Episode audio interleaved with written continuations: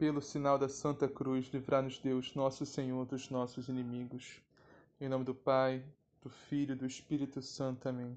Creio em Deus Pai, Todo-Poderoso, Criador do céu e da terra, em Jesus Cristo, seu único Filho, nosso Senhor, que foi concebido pelo poder do Espírito Santo, nasceu da Virgem Maria, padeceu sob Pôncio Pilatos, foi crucificado, morto e sepultado, desceu à mansão dos mortos ressuscitou o terceiro dia, subiu aos céus, está sentado à direita de Deus Pai Todo-Poderoso, donde há de vir a julgar os vivos e os mortos. Creio no Espírito Santo, na Santa Igreja Católica, na comunhão dos santos, na remissão dos pecados, na ressurreição da carne, na vida eterna. Amém. Vinde, Espírito Santo, enchei os corações dos vossos fiéis e acendei neles o fogo do vosso amor. Enviai, Senhor, o vosso Santo Espírito, e tudo será criado e renovareis a face da terra. Oremos, ó Deus, que instruíste os corações dos vossos fiéis com a luz do Espírito Santo, fazei que apreciemos retamente todas as coisas, segundo o mesmo Espírito, e gozemos sempre suas divinas consolações. Por Cristo nosso Senhor. Amém. Liturgia da Palavra, 8 de janeiro de 2021, sexta-feira depois da Epifania. Primeira leitura Leitura da primeira carta de São João. Caríssimos, quem é vencedor do mundo, senão aquele que crê que Jesus é o Filho de Deus? Este é o que veio pela água e pelo sangue, Jesus Cristo. Não veio somente com a água, mas com a água e o sangue. E o Espírito é que dá testemunho, porque o Espírito é a verdade. Assim, são três que dão testemunho: o Espírito, a água e o sangue, e os três são unânimes. Se aceitamos o testemunho dos homens, o testemunho de Deus é maior. Este é o testemunho de Deus, pois ele deu testemunho a respeito de seu Filho.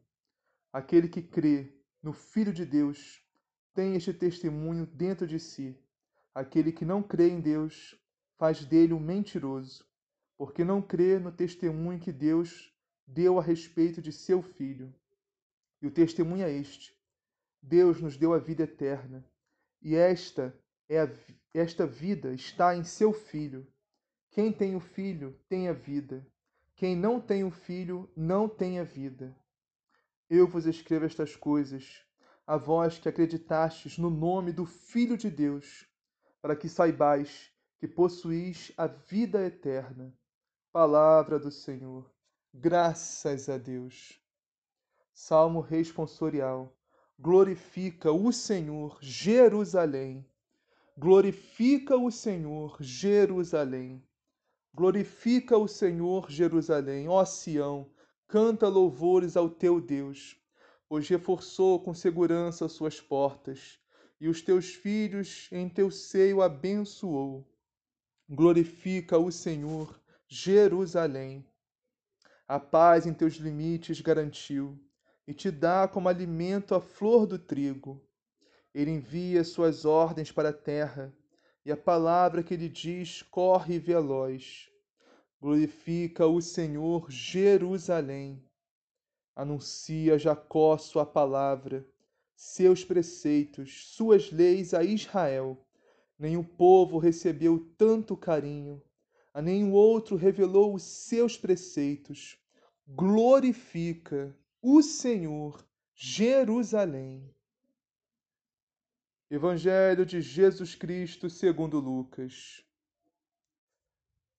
Estando Jesus numa das cidades, apareceu um homem coberto de lepra. Ao ver Jesus, prostrou-se, o rosto em terra, e suplicou-lhe: Senhor, se queres, podes purificar-me. Estendendo a mão, Jesus tocou nele e disse: Eu quero, fica purificado.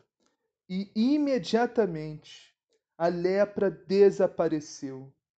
Jesus ordenou-lhe que não o contasse a ninguém, dizendo-lhe: Vai mostrar-te ao sacerdote e apresenta por tua purificação o que Moisés determinou, para que lhe sirva de testemunho.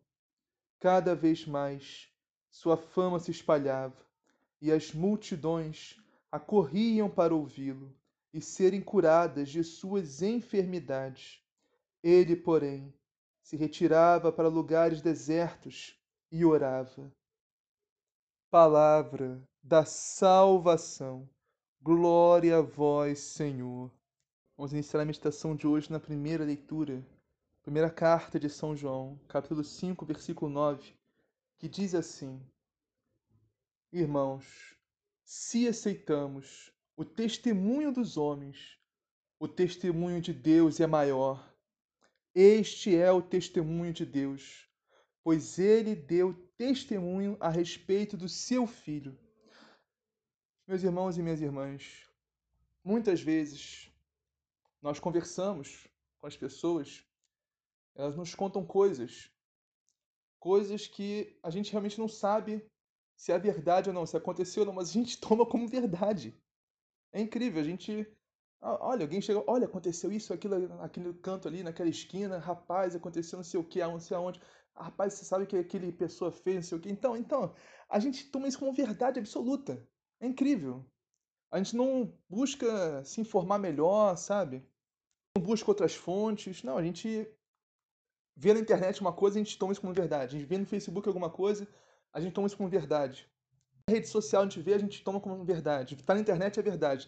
Tá na televisão é verdade. Se a mídia fala, é verdade. A gente toma como verdade, meus irmãos, algo tão simples, tão simplório, uma rede social, uma televisão, uma conversa num bar ou sei lá onde. Se a gente acredita no testemunho dos homens, muito mais devemos acreditar no testemunho de Deus, meus irmãos. Porque Deus é fiel. Deus não é homem para mentir. O testemunho de Deus é verdadeiro e fiel. Ao contrário do testemunho dos homens, que muitas vezes é, são, são mentirosos, testemunhos que não têm toda a verdade, nenhuma verdade, testemunhos distorcidos, testemunhos imparciais, tendendo para um lado ou para o outro. Agora, o testemunho de Deus não, meus irmãos. O testemunho de Deus é verdadeiro, é verídico e fiel. E o que Deus, que Deus testemunha? Deus testemunha que enviou o seu Filho, nosso Senhor Jesus Cristo. Deus deu testemunho do seu Filho inúmeras vezes nos Evangelhos. Deus fala: Este é o meu Filho amado, no qual eu ponho todo o meu agrado. Deus fala: Este é o meu Filho, escutai-o. Portanto, meus irmãos, temos que acreditar no testemunho que Deus dá a respeito do seu Filho Jesus Cristo. Portanto, meus irmãos, se acreditamos com tanta, com tanta facilidade, acreditamos em algo que a gente vê na televisão, que a gente vê nas redes sociais, que alguém nos conta em algum lugar que a gente for, como não vamos acreditar na palavra de Deus, no Evangelho de Jesus Cristo? Portanto, meus irmãos, acreditemos no testemunho que Deus Pai dá a respeito de seu Filho, Jesus Cristo. E acreditemos na palavra de Deus. Acreditemos no Evangelho de Cristo. Vamos meditar agora o evangelho de hoje, que está em Lucas, capítulo 5, versículos 12 a 16, que diz assim: Aconteceu que Jesus estava numa cidade e havia aí um homem leproso. Vendo Jesus, o homem caiu a seus pés e pediu: Senhor, se queres, tu tens o poder de me purificar. Olha a fé desse homem, meus irmãos. Olha, esse homem era um homem leproso.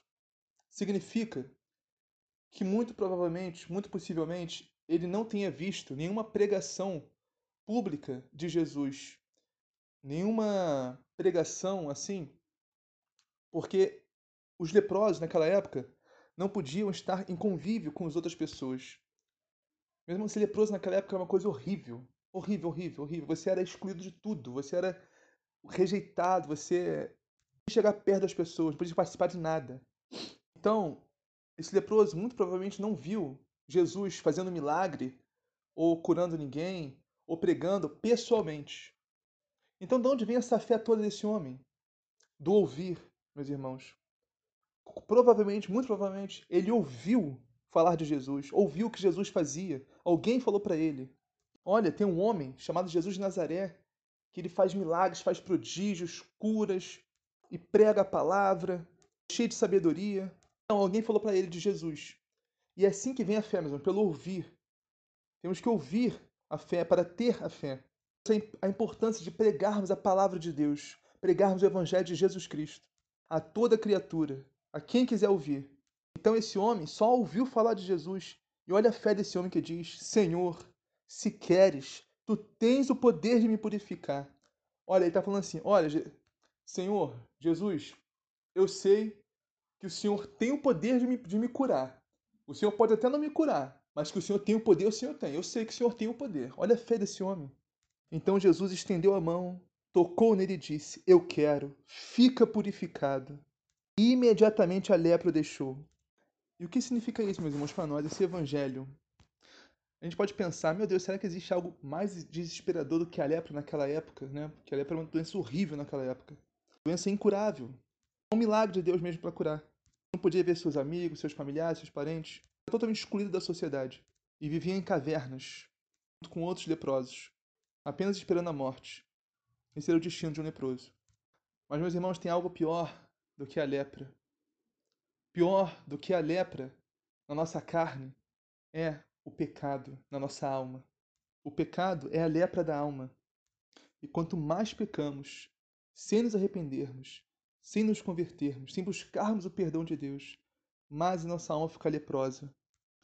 Por isso também, meus irmãos, nós, assim como esse homem, esse leproso, se apresentou a Jesus, nós temos que também ir até Jesus e apresentar a Jesus todas as nossas lepras, todos os nossos pecados, nossas enfermidades, nossa alma ficar leprosa, que faz nossa alma morrer. Apresentar tudo isso a Jesus e dizer: Senhor, se queres, eu sei que tu tens o poder de me purificar dessa lepra, desse pecado, desse vício, seja do que for. Temos que clamar a Deus para nos libertar de todo o pecado, da lepra da nossa alma. Porque senão, meus irmãos, essa lepra vai nos matar. Que nem matava os leprosos naquela época, o pecado nossa alma vai nos matar também. E da mesma forma que a lepra naquela época, meus irmãos, não tinha cura, o pecado, hoje em dia, também não tem cura. Só Jesus, só um milagre de Deus mesmo, curar o nosso pecado, nos libertar desse pecado. Só Jesus pode fazer isso. Temos que ir até Jesus e dizer: Senhor, me purifica desse pecado. Eu não quero mais pecar, Senhor. Não quero que minha alma fique leprosa. Quando a gente apresenta os nossos pecados a Jesus, a gente pede que Ele nos purifique, que nos lave no teu sangue. Através do Santíssimo Sacramento da Confissão, nós confessamos nossos pecados a Jesus através do sacerdote. Meus irmãos, o sangue de Jesus tem poder para purificar todas as nossas lepras, por maior que sejam. Mas para isso temos que enxergar nosso pecado, temos que enxergar nossa lepra. Não adianta dizer, ah, não, eu não tenho lepra nenhuma na alma, eu não tenho pecado nenhum. Você está mentindo, você é um mentiroso, é uma mentirosa se falar isso. Nós temos lepras na alma, todo dia nós pecamos mesmo que não sejam pecados mortais, pecados cabeludos e gravíssimos, são pecados. Mesmo sendo veniais, são pecados, são lepras na nossa alma temos que ser purificadas a cada dia. Esse é um processo de conversão diária, de santificação diária em Jesus Cristo. Que orar a Deus todo dia, pedir perdão pelos nossos pecados, para que o Senhor purifique a nossa alma, purifique nossas lepras diárias. Então, no final do Evangelho, diz assim: a fama de Jesus ia crescendo. Numerosas multidões iam a ele para ouvi-lo ouvi e serem curadas de todas as suas enfermidades. Mas Jesus, porém, se retirava para lugares solitários e se entregava à oração. Meus irmãos, nós temos que seguir o Mestre, temos que aprender com Jesus. Nós também temos que nos retirar para lugares solitários na correria do nosso dia a dia, temos que achar lugares solitários, lugares reservados, tranquilos, se possível, privados, e nos entregarmos à oração. Sem oração, não há salvação, meus irmãos. Todos os santos atestam isso. E diz São Padre Pio dizia: aquele que ora muito se salva. Quem ora pouco está em perigo. Quem não ora se perde, se condena. Portanto, meus irmãos, a oração é nosso alimento diário para nos fortalecermos e permanecermos em comunhão com nosso Deus, termos força para vencer esse mundo, vencer a carne, vencer o diabo e também, acima de tudo, purificar as nossas lepras, os nossos pecados diários, de perdão a Deus pelos nossos pecados. Claro, se forem veniais, Agora, se forem mortais, temos que procurar um sacerdote nos confessarmos. Então, meus irmãos, que Jesus purifique todas as nossas lepras e nos faça sermos mais fervorosos na nossa oração cotidiana. Assim seja, amém. Pai nosso que estás no céu, santificado seja o vosso nome. Venha a nós o vosso reino, seja feita a vossa vontade, assim na terra como no céu. O pão nosso de cada dia nos dá hoje, perdoai as nossas ofensas, assim como nós perdoamos a quem nos tem ofendido. E não os deixeis cair em tentação, mas livrai do mal. Amém. Ave Maria, cheia de graça, o Senhor é convosco, bendita sois vós entre as mulheres, bendito é o fruto do vosso ventre, Jesus. Santa Maria, Mãe de Deus, rogai por nós, pecadores, agora e na hora de nossa morte. Amém. Glória ao Pai, ao Filho e ao Espírito Santo, assim como era no princípio, agora e sempre, por todos os séculos dos séculos. Amém.